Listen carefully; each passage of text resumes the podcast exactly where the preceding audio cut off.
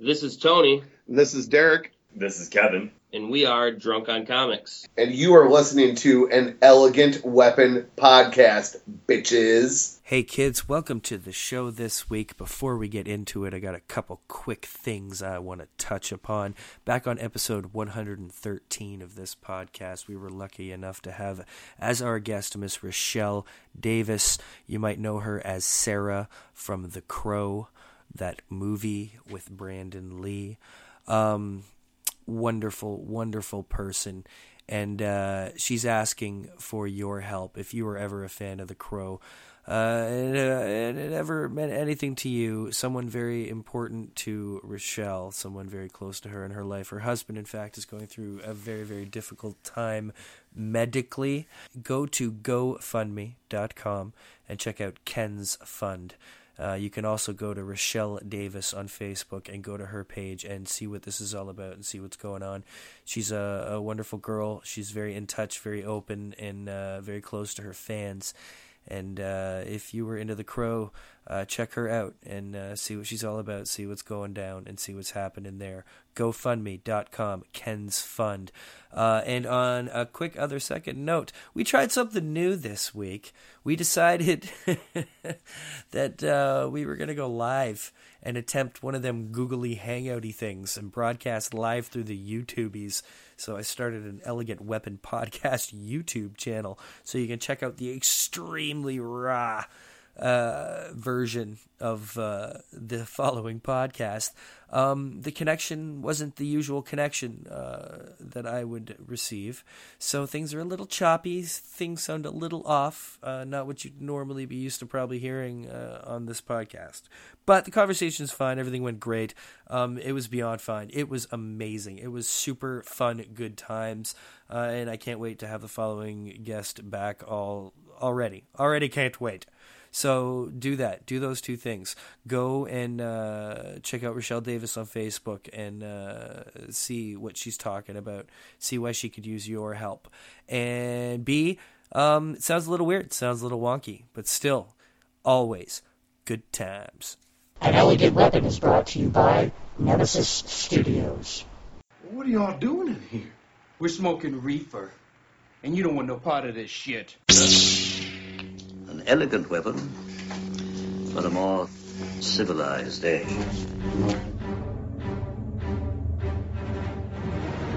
This is a journey into sound.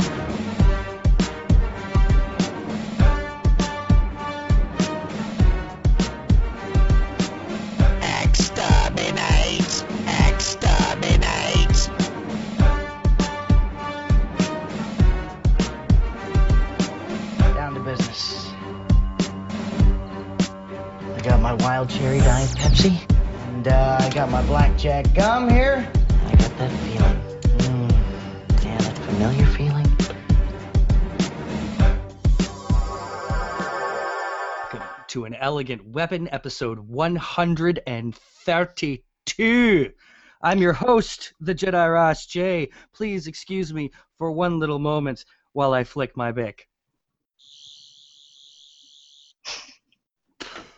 oh it's good to be back this week with you kids. Um this is a little weird. This is a little different.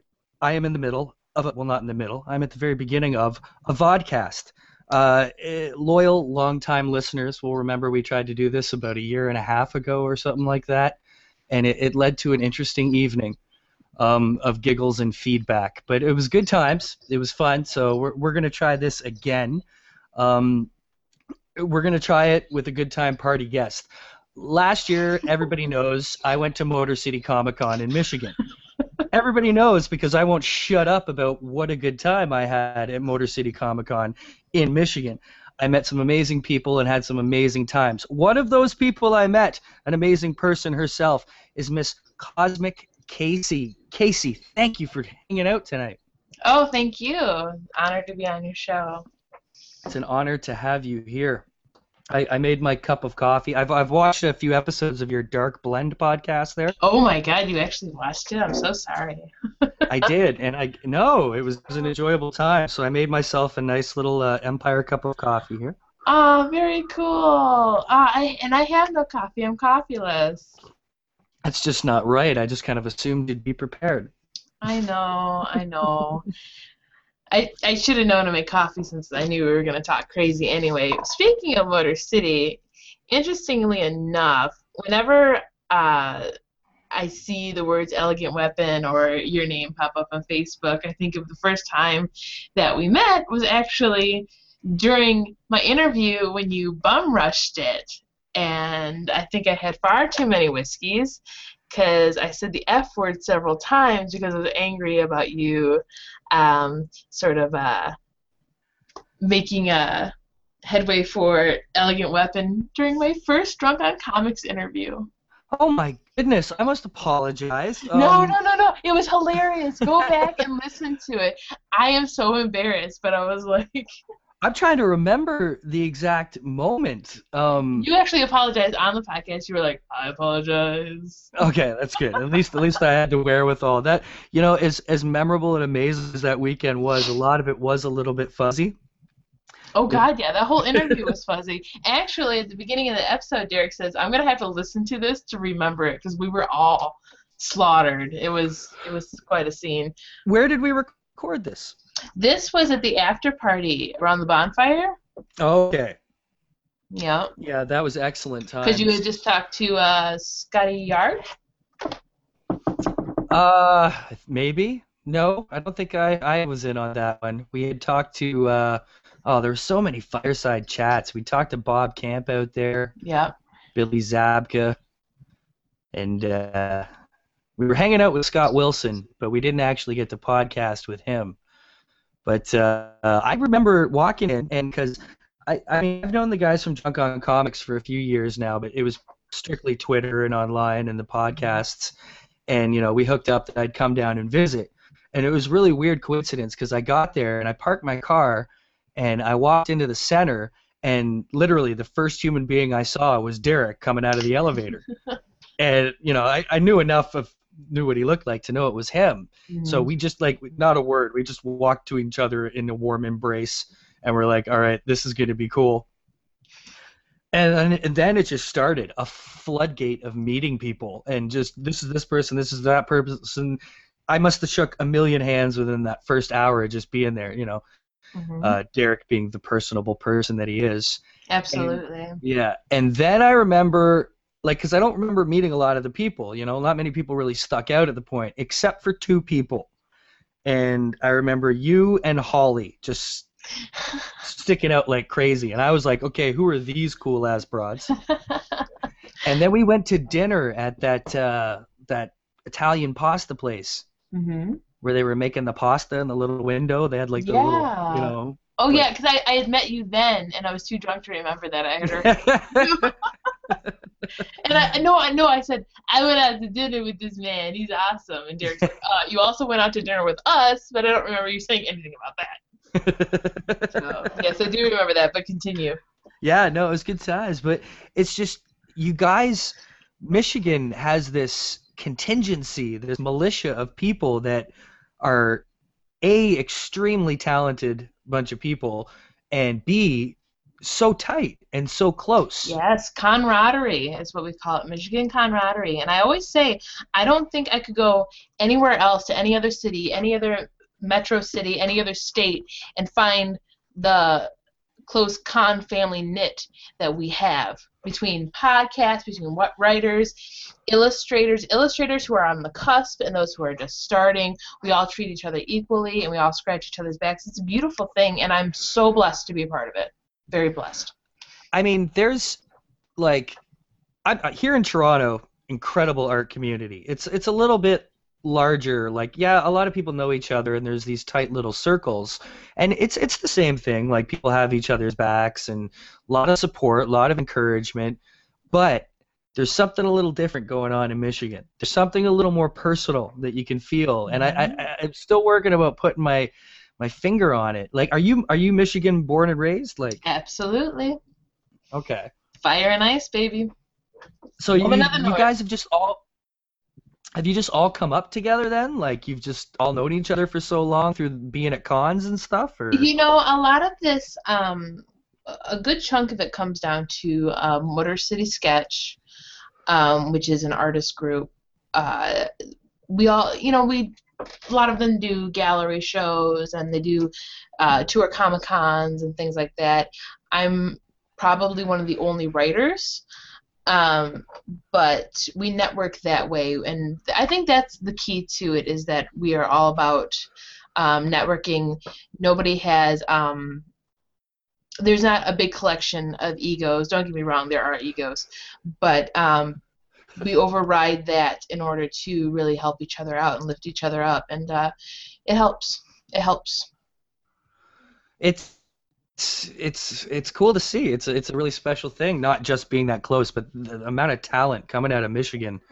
It's it's insane. Like it's it's it's it's very similar to here actually. Like one lucky thing about being in Toronto at this present time is a lot of the at least the bigger name artists right now who are actually working on a lot of like big two books are actually in the area. Like there's there's a huge contingency of professional, you know, comic book artists who are stationed out of like the southern Ontario area, you know? Mm-hmm. So as far as that kind of influence as far as learning and experiencing and, you know, talking to people, there's a lot of that, but there's something more personal in Michigan. You guys seem to you guys just care. You guys care about each other. It's like a giant love Care Bear fest It going is, don't and you know, after every con, I notice we all do these internet group hugs. Like, I would like to thank, and the following people that I've met. And I think too, it's when we meet people, we we tend to follow up with everybody. And um, aside from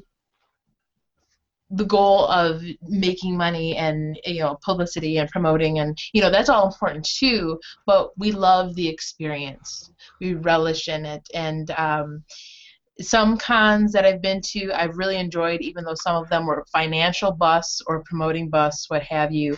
Um, they were still great because the people that I met, and that makes a huge difference. And I think we're very business minded, and we're all self starters. Because I know um, Source Point Press uh, and uh, Michigan Comics Collective, um, these are, I mean, God bless them. They they have great spirit.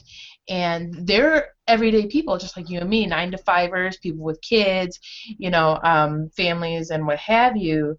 Um, and they sacrifice a lot to even um, get where they are right now um, they've got a long way to go but um, they're these are amazing talents and it's i think that empire spirit plus i mean michigan if you look at it we are uh, we have a history of self starters i mean you know um, Henry Ford, um, you know, ev- everything just comes down to a lot of business-minded people.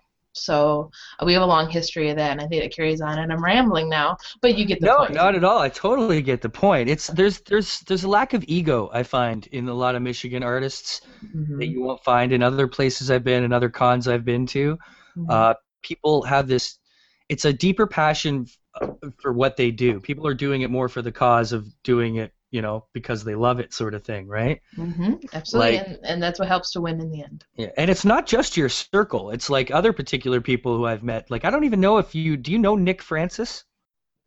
I know the name. You know the name. Nick Francis is a guy that I met on Twitter years ago, and uh, he's been on the show a couple times, and we became friends. And he's a total Michigan boy, and uh, he's there every year at Motor City. So not just meeting all you cool cats, I got to actually meet this guy, who you know, and that's been an amazing thing about because I've been I've been traveling out to cons more. Motor City was my first American Comic Con. That was the first. Yeah, that was the first time I'd ever been to a south of the border con. Cool. And uh, yeah, it was super rad. I didn't know what to expect as far as at least the people. You know what I mean? Like Mhm. I knew it was going to be a comic con and artists and blah blah blah. But I've you know, there's been times in the past when I've been around a large group of Americans that hasn't been the smoothest situation. i.e., Wood- Woodstock '99 comes to mind. You know, so Were you the one that started that fire? That was you. no, I was the one running the other way back to Canada. That's where. Jeez Louise. that was me. Jeez But uh, you know, I fly around. and I'm getting to meet these people that uh, uh, you know you get so tight with over the years, and uh, you know it takes a little effort, but it's not impossible. And now I'm getting to fly around, and I was just down in uh, Pennsylvania like a month and a bit ago for Great Allentown Con.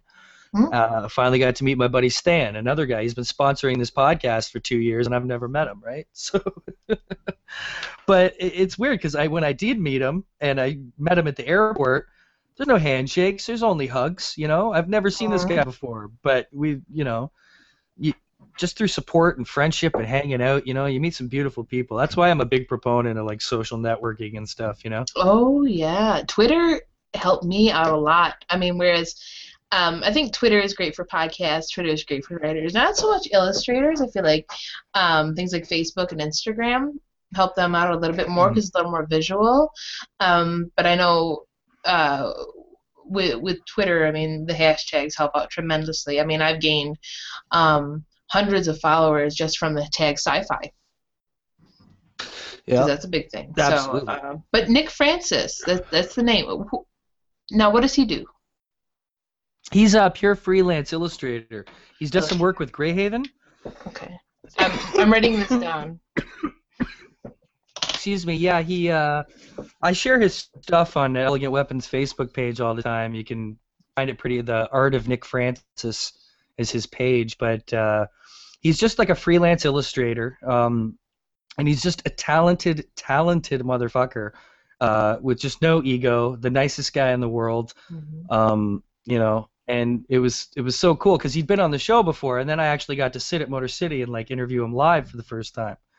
You know, which was super cool indeed. Now, talking about inspiration and support, uh, following you on Facebook and Twitter and stuff for me, i- i- inspiration is the right word. Not that uh, I need to be inspired much. I'm a pretty inspired person. I'd like to think myself, but watching you go about not just your work, but your day-to-day life and the attitude you carry about while doing it, it's just so badass. Aww. I love to watch it. I love to watch it. I have okay. I, okay, I'm gonna. I don't want this to sound wrong. Okay, like don't don't take these words literally. But you, you ever have a con crush? And I don't mean not necessarily between like a guy and a girl or that kind of thing. But you ever go to a comic con and you come out of that comic con and there's two or three things or people that just stick in your head, and Yeah. you're like, just just because they were a rad experience or a rad situation, right? Yeah, it, it's adoration. Yeah, the number one thing I took away after Motor City Comic Con, you know, other than getting to meet my drunk on comics boys, was you. Was coming was was coming out of there, and I'm not trying to get like an. Uh, I'm not trying to sound all like you know gushy. I or understand. anything, I But you know what I mean? I, I get the impression that you've been through some things. hmm You know, you've been in, at points in your life where you weren't the happiest, Mm-hmm. and you wanted to change these things. Mm-hmm. And it's I get the impression because I haven't known you that long that not only did you work hard to fight and change these things, you kicked these things asses. Like you you went up.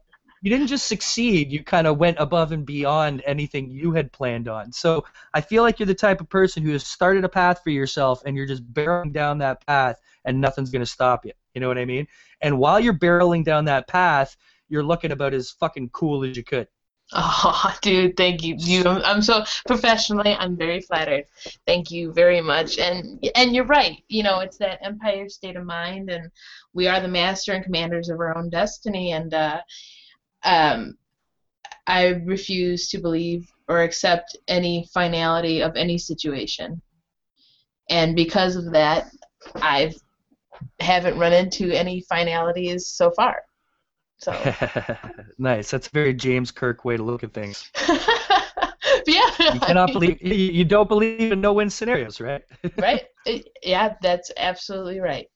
Absolutely right. From um, so you you must be talking about like uh, well, career-wise and my weight loss and my neurological disorders and things like that. So, um, yeah, I've been through a lot of personal stuff, um, but I, I come I come back swinging. So Oh, You come back more than swinging. You're coming back knocking them out of the park, is you know at least from the impression I've been getting. But you, you, you just it, you know, a lot of people that you meet, you know, there's some positive people, but you impress me with how you keep it up. You know what I mean? Like I'm, I'm a pretty positive person most of the time, and and when I'm not positive, it's not that I'm like I don't get depressed or sad, but I'm I can be your typical dude. I get pissed off, I get angry, I get offended. Sure. I want to yell and scream and throw a broadsword around. You know what I mean? But I I, the, I haven't seen this come out of you. You handle things with a much classier grace than I would ever admit that I do. You know what I mean? you know, and I appreciate you saying that, and, and I'd love to inspire people. But I'll tell you what, um, what helped me ha- maintain con graces and grace in the face of anything was Dirk Manning's book Write or Wrong. And whether you are a writer, illustrator, or just someone, um, just another human being, um, it really taught me a lot about how to have con graces, how to act, and how and the people that you're going to run into, and how you need to handle those situations. Because this is a tight, like as tight as we are, you know, family wise, um, you know that it's a tight circle, um, gossip wise, or people talk, and um, it's all a game of telephone if you put negative energy out there. So no matter what, um, you know, in that book, he says be nice to people no matter what. And it sounds so simple, but it makes all the difference. And it makes all the difference in your demeanor and your attitude. And people really, um, people remember that. People remember every Yeah. little word you say. It's funny that you that story kind of led out of Dirk Manning, uh, who was on the show a little while ago. But it's funny because very, very rarely, and you and Dirk are probably maybe two of the only guests I've ever had who have said they've been honored to be on this fucking show. That again, that's that grace. It's, well, no, there's something there. It's rubbing off on each other because he, what a gentleman, what an amazing, Absolutely. what amazing dude in general. Like I had a blast getting to know and hanging out with Dirk, but also just, just he was so graceful on the pod, sorry, gracious on the podcast as far as the passion shows through. You know, it's, it's, he, he loves what he does, and more so, he loves to share it. He loves to help other people, you know, achieve these dreams as well. So we had one little funny thing though it kind of it pulled out the philosophy aspect of things a little because uh, I was discussing how I've always had these two plot lines for a Star Wars fan story and a Star Trek fan story, uh, fan fiction that I've had for years.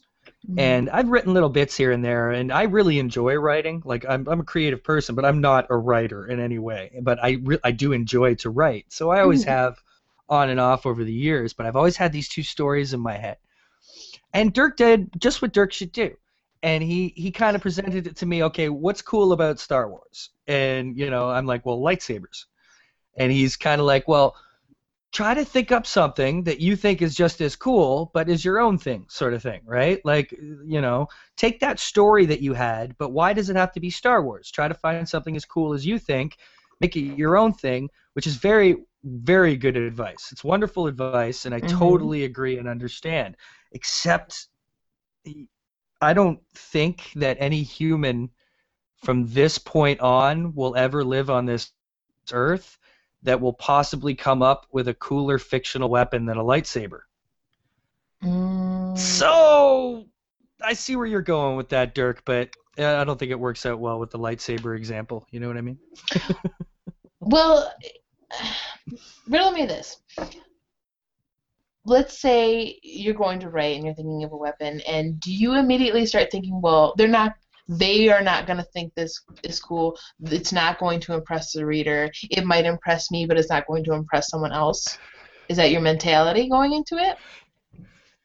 No, not at all. See, the only reason I came up with uh, these stories is because they were inspired by Star Wars the, themselves. You know what I mean? Mhm. It's not like I decided I want to write a story and I like Star Wars, so I'm going to write it about Star Wars.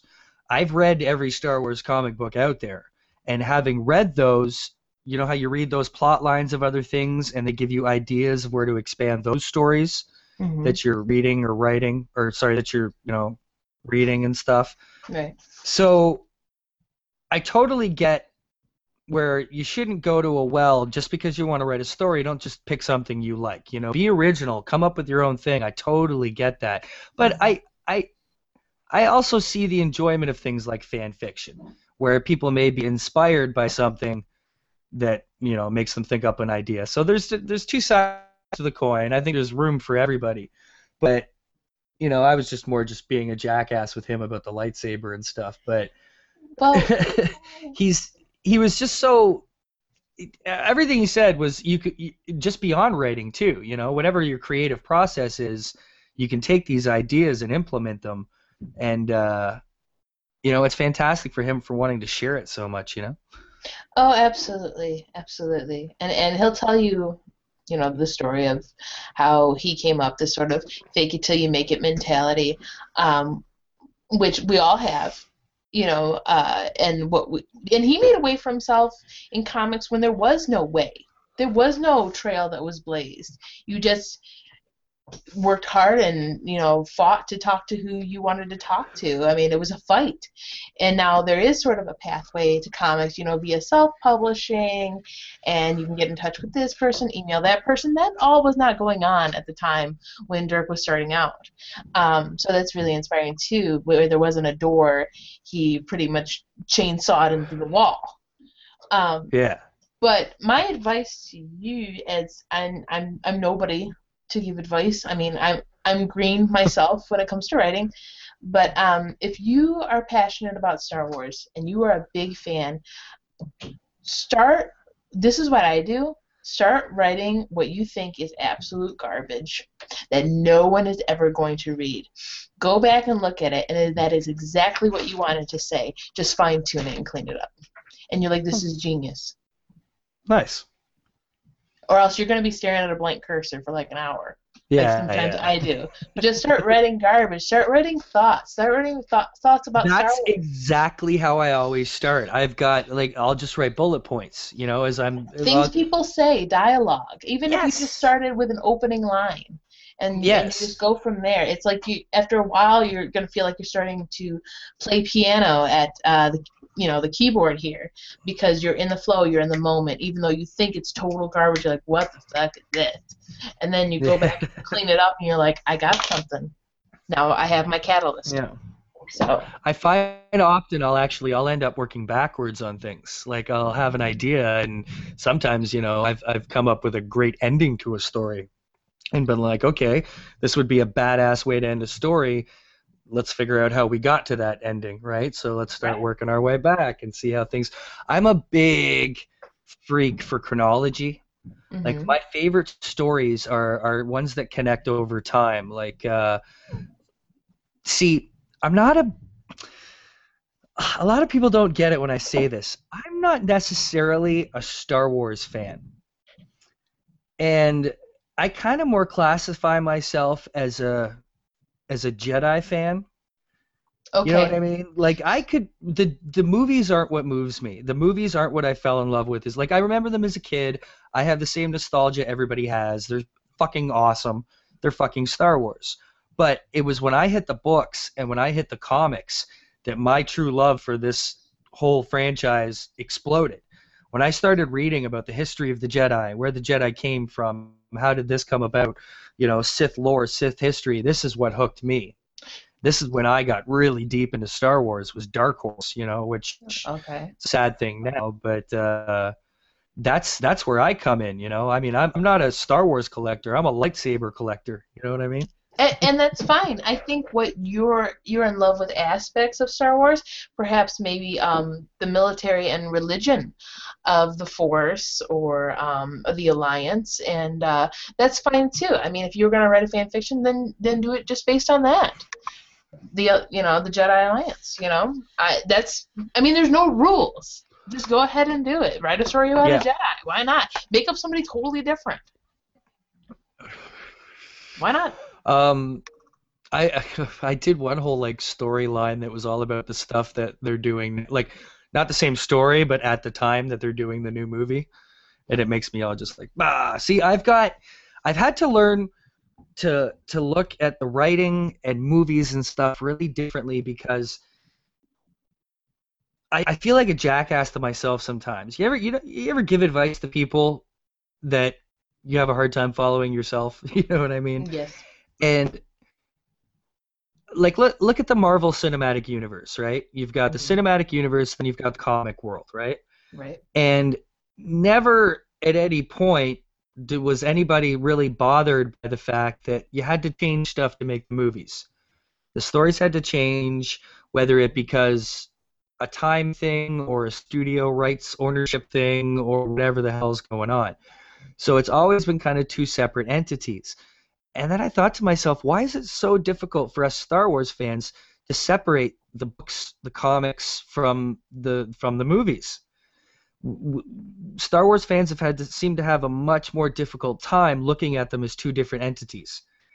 Unlike the Marvel universe, you know, where they've got the mov- the movie universe, you've got your comic universe, and they're two completely separate universes.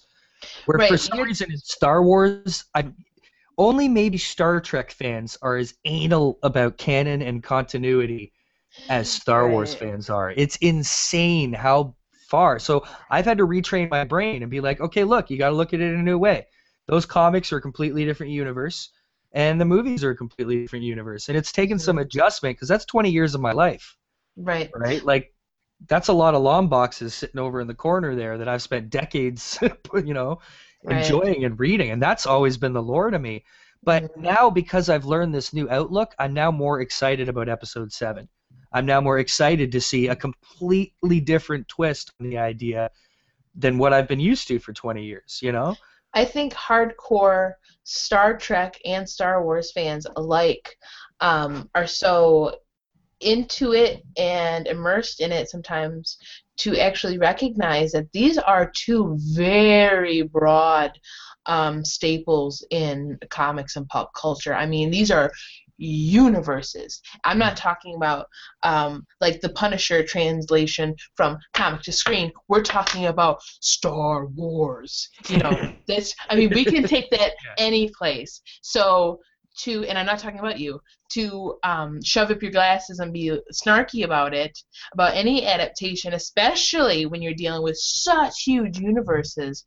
Um, you really got to give some leniency on that. And and like Yeah. your uh, like your fan fiction that you might want to do just a, a straight up Jedi story, um, because there's a million things you can take from Star Wars. There's a million things you can take from Star Trek. They are ginormous. It's not like like I said, it's not like taking Captain America from comic to screen. Uh, not even if you were to take the Max from comic to screen. It's not like that. It's a totally different ball game. But um, Yeah. but having said that, I will admit that I am pretentious in my own regard about some of the Star Wars films, the past films. you can't and help that- it. You can't help it. That's your that's my own hang up. And Mhm. I do have to keep reminding myself that every um, director, just like every illustrator, every writer, everyone in the art community has a right to an adaptation. And if you don't like that adaptation, fine. But I'll I'll bet your ass, I'll bet your ass twenty fucking dollars. It doesn't matter. It opening night, everybody's gonna be in the front row. Or everybody's gonna Oh, be yeah. in the opening night. It doesn't matter what the hell they said. They're chomping on their popcorn, ready for a shit fest, and they will shit talk all the way home from the theater back, and they will love doing it because that's what we do, baby. We are nerds. Yeah. I hate it, to but we do it, Relish. and I will shit talk everybody yeah. else who does it, except for me. You know, it's I. I have tr- you know what you want to hear a confession which is actually pretty well known, but I'm a big prequel apologist. And I go through a lot of shit for the fact that I I there's a lot about the prequels that I really I get all the arguments and they're and they're true most of them, but there's also some brilliant genius shit that I think came out of those movies too, you know? I'm I'm ready So- a prequel apologist. Is that a Canadian? I'm also uh, it, it might be. Uh, I've also been known as a as a large Zack Snyder apologist because uh, he's just my goddamn hero and a half, you know. But there's a Oh, shift. you. Well, one thing, one one way when you talk about the different adaptations and how important that is, it's something I have learned because I was one of those snotty little push up your glasses 13 year olds who who wanted their continuity and they want and I wanted my superhero movies to be right off the page, you know? Mhm. And like Batman, like Batman everyone so like the religion of the bat is so huge that there are more adaptations and variations of the Batman than probably any other comic book ever. Like just everybody has their own Batman that they could draw or want to see, right? Agreed.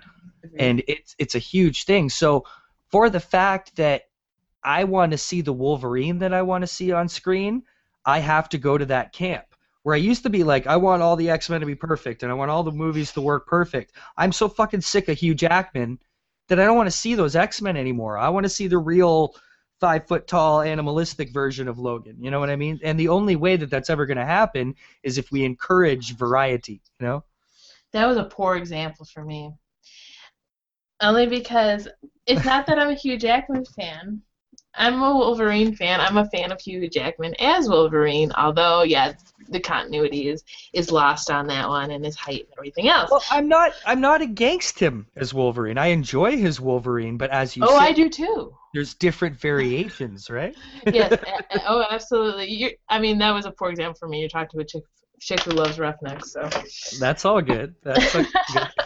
singing and dancing Roughnecks, I guess too. oh, see, that's it. If I see Hugh Jackman and anything else, I'm like, ugh. yeah, I it's must- hard for me to go back to Wolverine. Like you'll see him on the Tonys, and then a new X Men movie will come out, and you're like, uh. Just Kinda stay weird. Wolverine, dude. Yeah. I mean, his. I like his Wolverine, and I like where they went with it, but he's a very human Wolverine. He, he's just a different Wolverine than the Wolverine I know, right? Right, right. That's where I was kind of going with Zack Snyder. Like certain times, I think it'd be pulled off brilliantly. Like uh, I think Watchmen, he took right off the page, Mhm. and in fact improved that classic comic. You know, Yep. just by, ha- changing the end. Like I don't think he could have pulled off the end the comic the way the comic does it. But so uh, Man of Steel took a lot of slack and a lot of flack, but that's the Superman I've been waiting for for years. and a lot and- of other people too. And I think Yeah. you're a lot of people that you might talk to at cons and stuff actually did enjoy Man of Steel. I think that's a media thing. I really do. I think that's a media stigma, and a lot of people felt differently that they really actually enjoyed the film more than they are trying to um, display.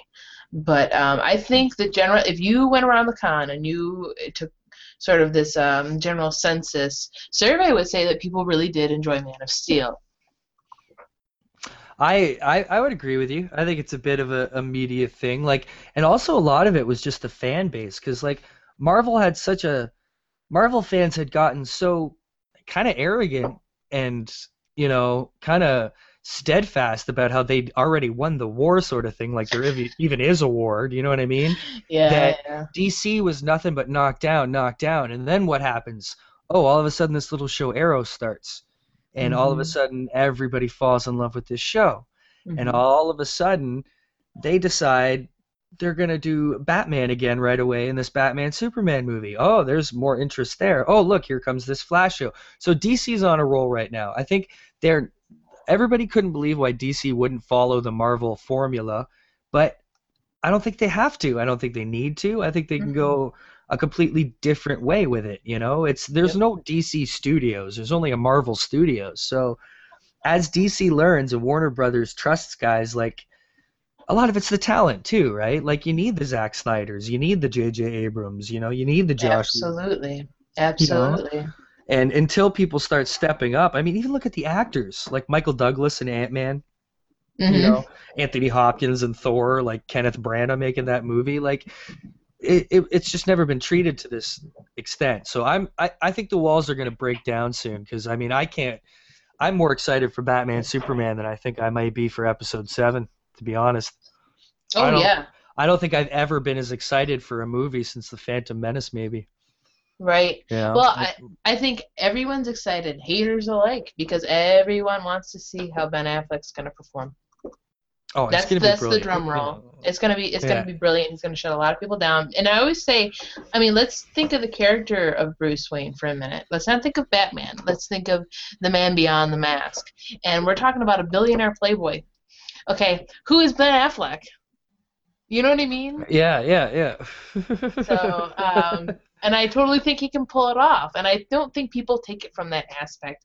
People are not seeing the human side. That's what makes Batman so great. Is um, he's very human. Um, there's, I mean, there's no special superpowers. Um, he's just, uh, he has his own, his own internal struggles and his own dark past bring the whole dark sheen over the entire Batman series that keeps people coming back.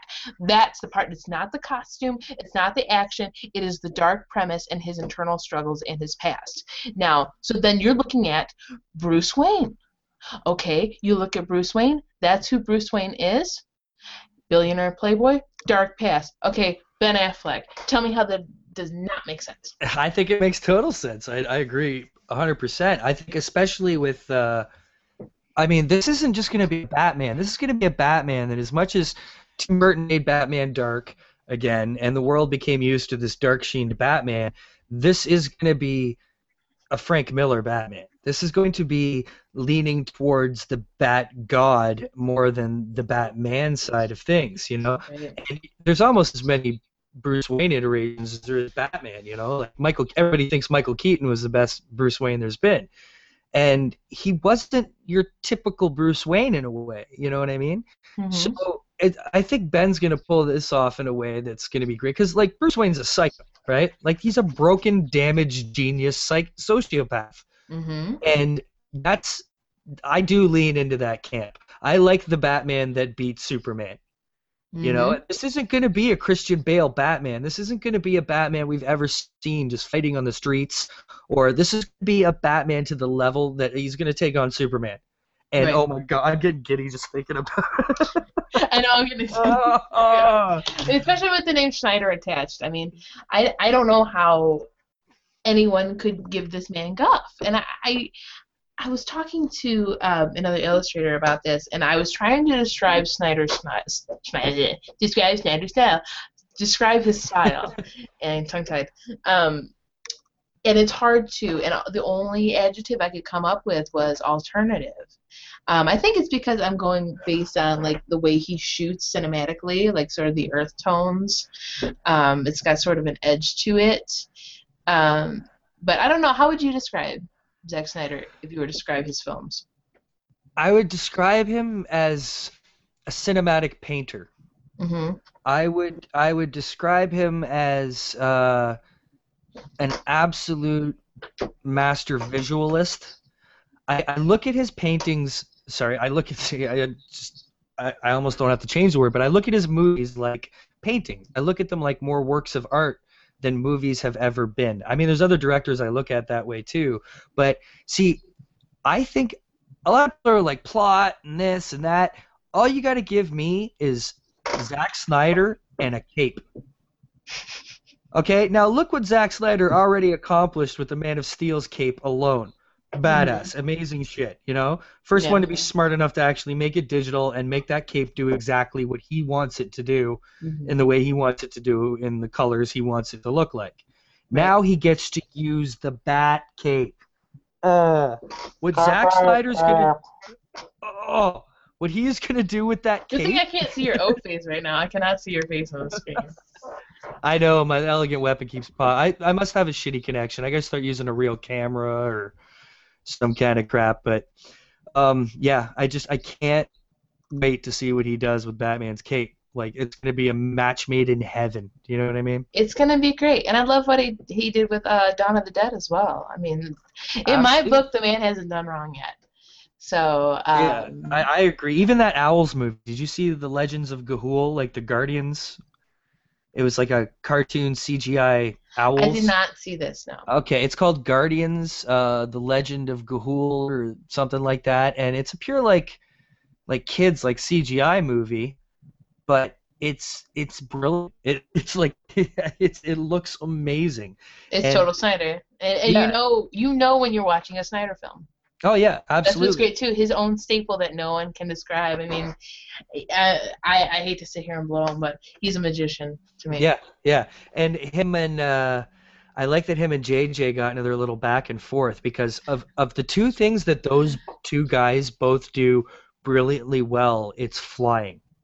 Yeah. like they can make flying feel like a, an experience like you haven't had in cinema. You know, like when Superman was learning to fly when he first come, came out, Man of Steel. Oh my god. Like god. how much fun was that? You know what I mean? It was. It was. You know, and JJ turning Star Trek into Star Wars, that was pure like Mm-hmm. maddening, maddening excitement. I just, oh, I'm so excited. Yep. Yep. You felt something. I mean, that's the thing. And Man of Steel also had those human elements too. Um, and I think what directors or what people finally caught on to was that an audience doesn't want to sit back and watch the almighty superhero. They want to feel with them, and they want a better depth to the story. And um, I think that joining them on their journey rather than like peeping in on their journey um, makes a huge difference because the movies are an experience. They should be. Yeah, yeah. I think this is where you just made an excellent point because I think that's where DC is actually going to do something with a little more quality, I think, than Marvel. Because a Marvel movie is a Marvel comic book. Like, mm-hmm. you know, the emotional level, the action level, it is all blueprinted off a comic book. When you watch a fight scene in a Marvel movie, it's hitting and punching and throwing. Mm-hmm. And that's pretty much 90% of what you're going to see and things are a little bit different in a DC movie. You're going to see, like in a Marvel movie, people may argue about what someone looks like, or what device happened, or what didn't do what to what. In a DC movie, as much as people didn't like it, what were they were arguing about? The relationship between Clark and his dad, Mm-hmm. right? Like how stupid it was the way Jonathan Kent died, and blah blah blah blah blah. But that's what you're talking about. You're not talking about the giant space battles going on with Zod and Superman, right? Right. So that's something that DC is. I like that DC follows a certain pattern because I'm one of those guys who do like their superheroes godlike. Like as much as I like the anti-heroes and I love the Wolverines and I love the Punisher, like I'm a Batman fanatic. I get that, but I'm also someone who leans towards Superman in a way that he is ultimate good. You know what I mean? Like they they Yeah. they, they don't struggle. Their war is always they are always fighting for good. There's no questioning, there's no second guessing am I doing the right thing? Well, you know. it, I, I understand totally what you're saying because it's sort of that um, why do kids believe in Santa Claus? Or why do you want them to believe in Santa Claus? Because you want them to still hold out for humanity, that they're that humanity is generally good or that there's at least one person out there who wants to do good all the time. And that makes you feel good as a person. So I totally get where you're coming from. And that was weird that it pulled out the Santa Claus analogy, but it's true. Um, but you know, You're right. No, it totally makes sense. as You know, it's funny you say that because uh, I don't know if uh, do you watch Doctor Who at all? No. Okay. well, they just they just had the Doctor Who Christmas special, and uh, on Christmas Day there, and Nick Frost played uh, Santa Claus. Oh, very cool. Yeah, it was super cool, but the whole thing that it came down to, spoilers, sweeties, if you're out there and uh, didn't see the Christmas special yet, I ain't gonna watch it, so go ahead. um, but it's uh, the reason Santa Claus ends up through it and in it is just because of the idea you just said. Right. Because they're actually a bunch of people are caught in a dream state, and in your deepest dreams, where do you believe in the most? You know, like wh- what do you look to as the ultimate good? What would your ultimate kind of outlook on heroes and pure goodness kind of be? So in their dreams, they just subconsciously create Santa Claus to come and save them.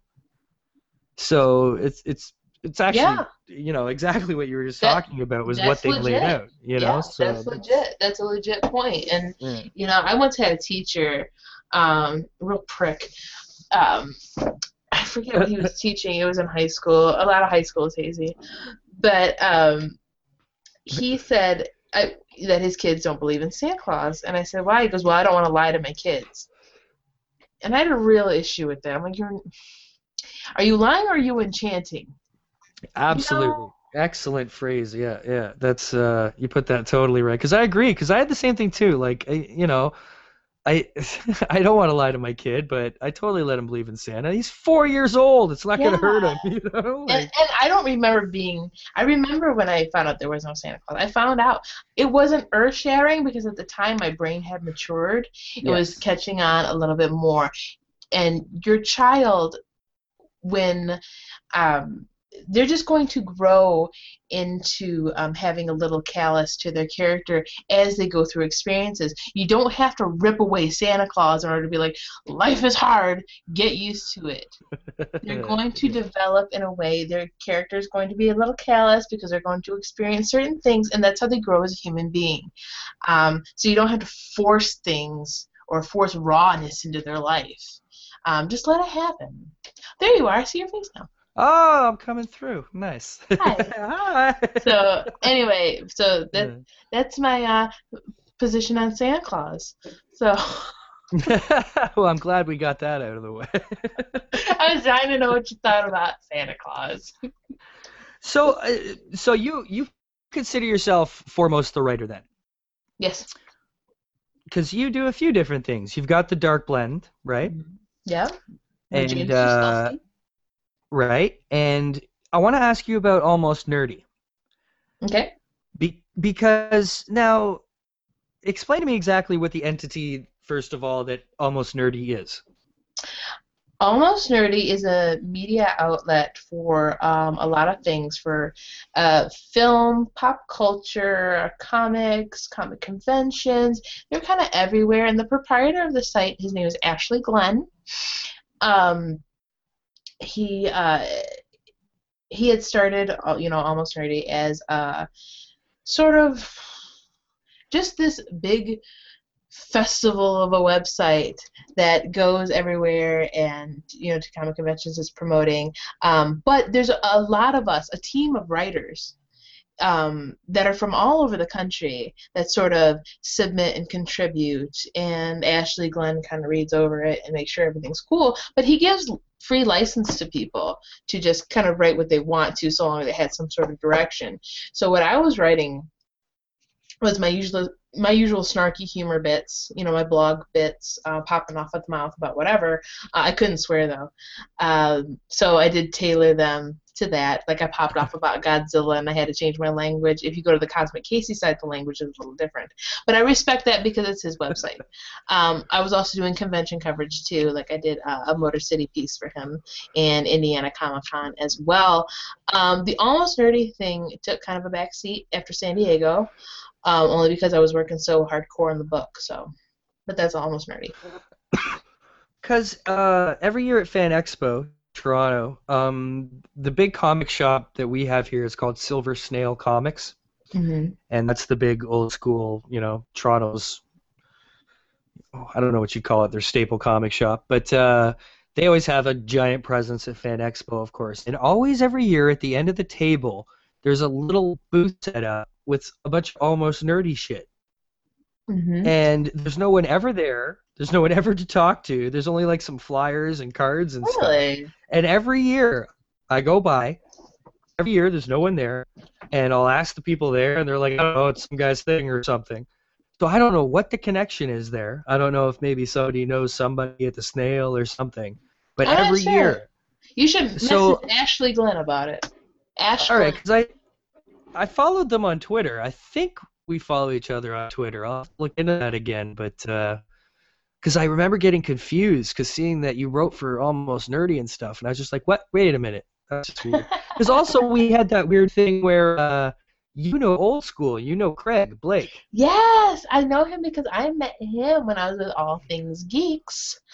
Um, in, in at Steel City Con, he was at the table next to us. Um, Steel City would be Pittsburgh. Yes, sir. Okay.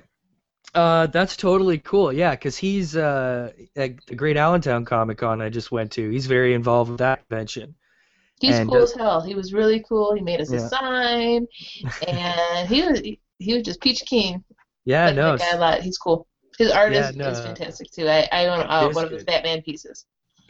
He's a big Walking Dead guy. Does a lot of big Walking Dead art. He's a big fan of drawing that stuff. But yeah, super cool guy. So I got to know him pretty good that weekend too.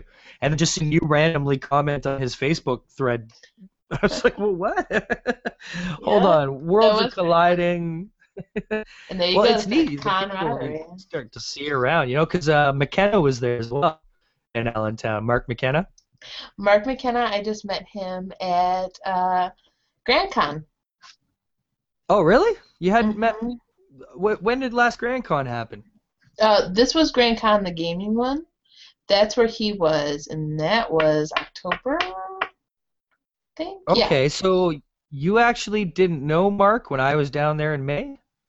Oh.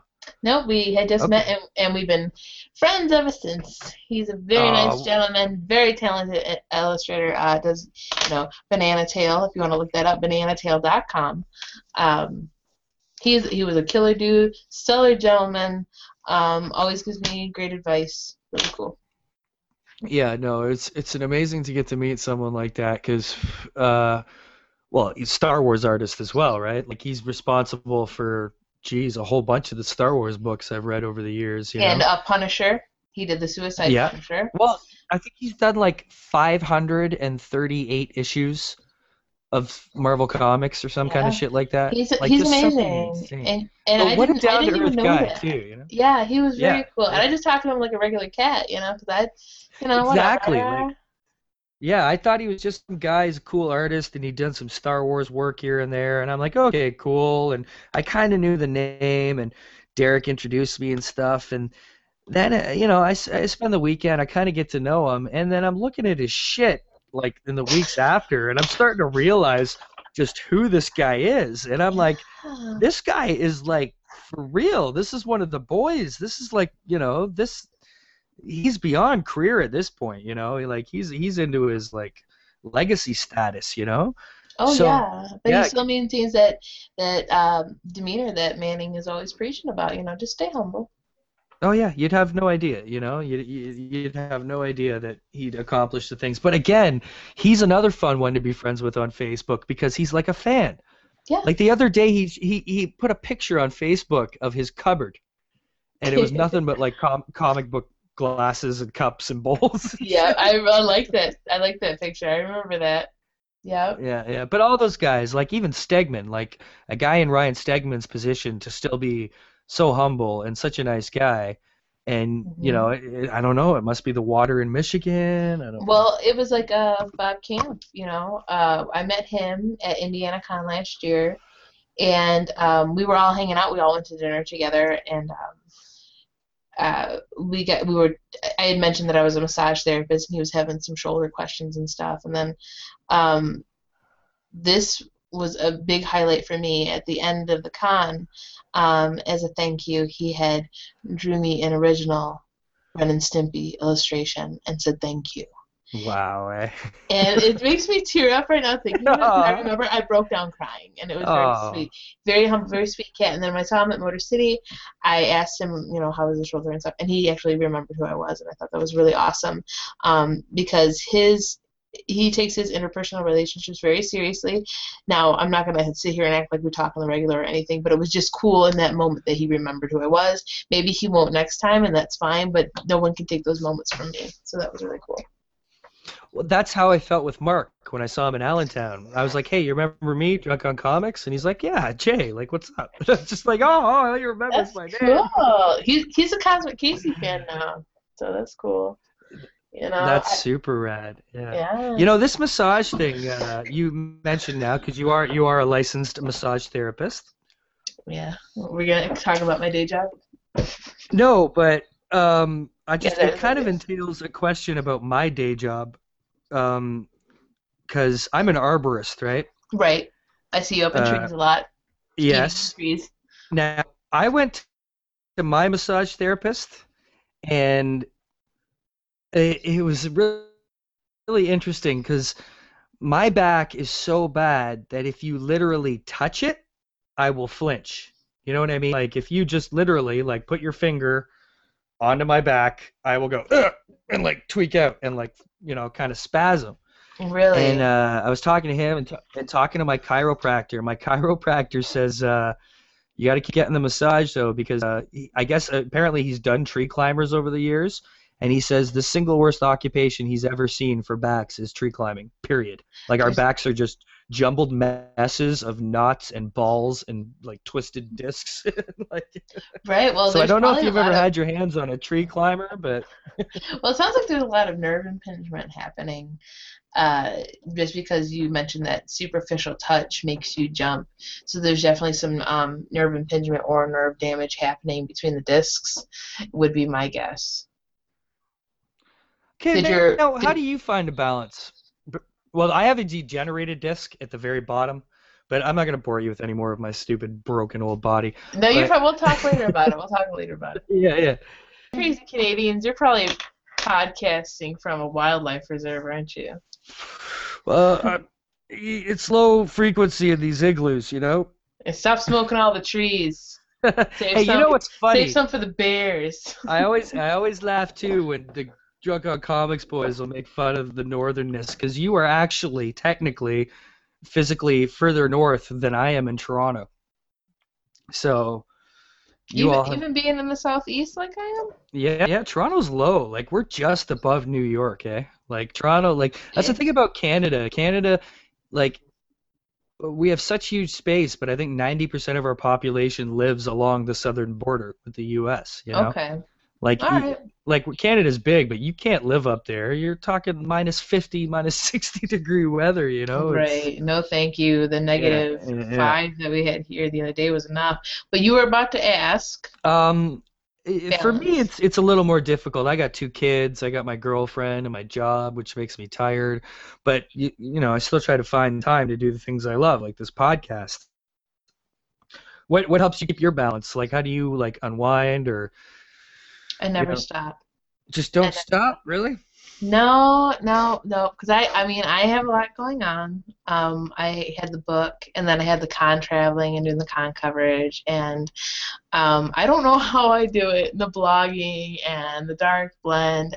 Um, I just find time, and I hang out real late. I barely sleep, and I get up and I work out for about two hours, and then I do my thing. Um, but the working out has definitely given me a lot of clarity because I wake up with a lot of anxiety because I do have I take on so much on my plate, and I don't even get paid for this. But um, I am very passionate about it. But I think the working out helps me organize my thoughts, and it's helped me organize my life. And I don't know where I'm going with this, but I just No, do. I- I, I- just do it. I hear why you yeah, you would naturally want to talk about it because it's the thing that it helps people, you know, blasting out good endorphins and you know, uh, often for me getting away is actually going to work, you know, like I'll go to Oh, yeah. work and I'll have this say I'll spend I'll spend 7 hours in a tree where I'm I'm not thinking about anything but not falling 100 feet, right? So Right. you kind of get into a zone where your body your body and your mind have to be sync to be you know accomplishing this task that you've set forth and we zone into something and you're exerting that physical effort it's it's very good for the soul you know it's very calming it's very it is. uh Yeah, You know, yeah, it's- that's it your Zen sort- time. sort That's your Zen out, you time. hmm Everyone Yeah. needs their Zen time, and I think Yeah. I think that's the answer to your question, is that your Zen time would be uh, what you do, what you do at work. My Zen time, like I can't work out with anybody anymore. I put on my headphones and I'm gone, and I'm and the music is inspiring me for a new story, um, or uh, I'm thinking about well when I come home I'm gonna write this blog. Um, let me write this down as soon as I get in the car, um, things like that. So I I just never shut off, I guess. And one day, Yeah, one day yeah, I will, and then never pick it back up again. But uh, going, going away to the cons, though, too. Cons are a vacation to me. I love getting away and going to cons, and that's. I mean, if I could honeymoon at a con, I would.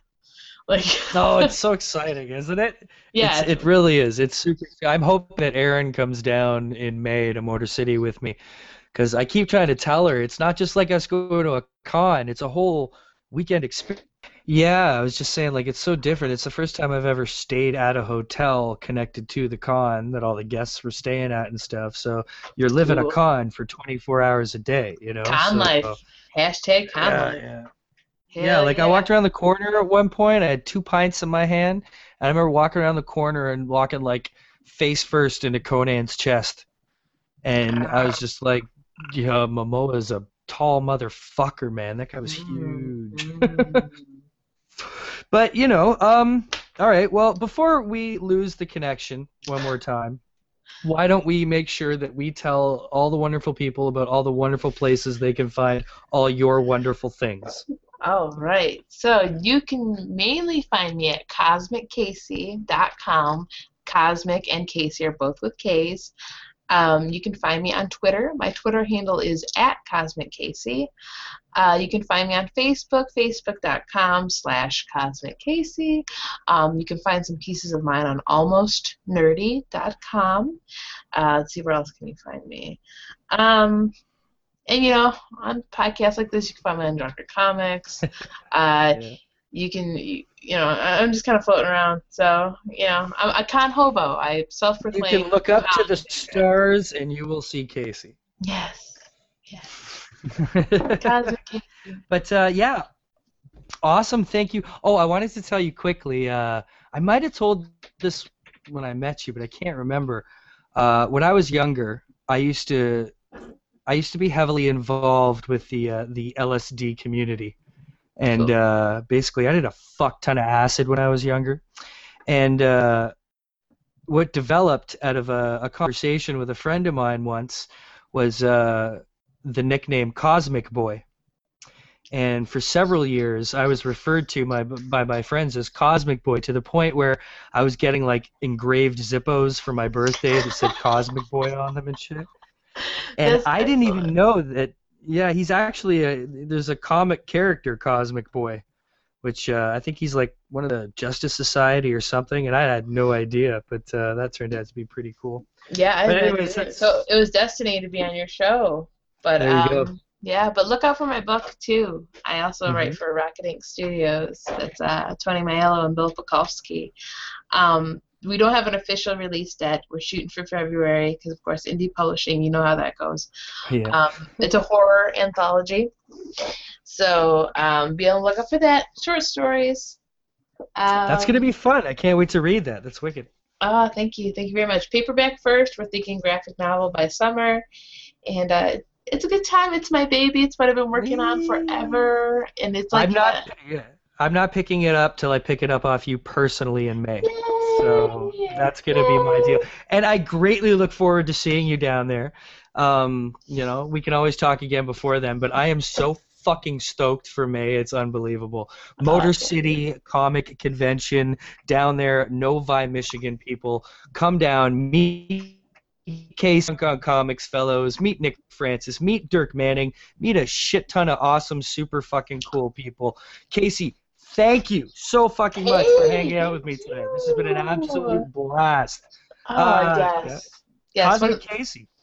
yeah, I, I really appreciate being on your show, Jeff. No, It's- it's anytime. it's been great. anytime.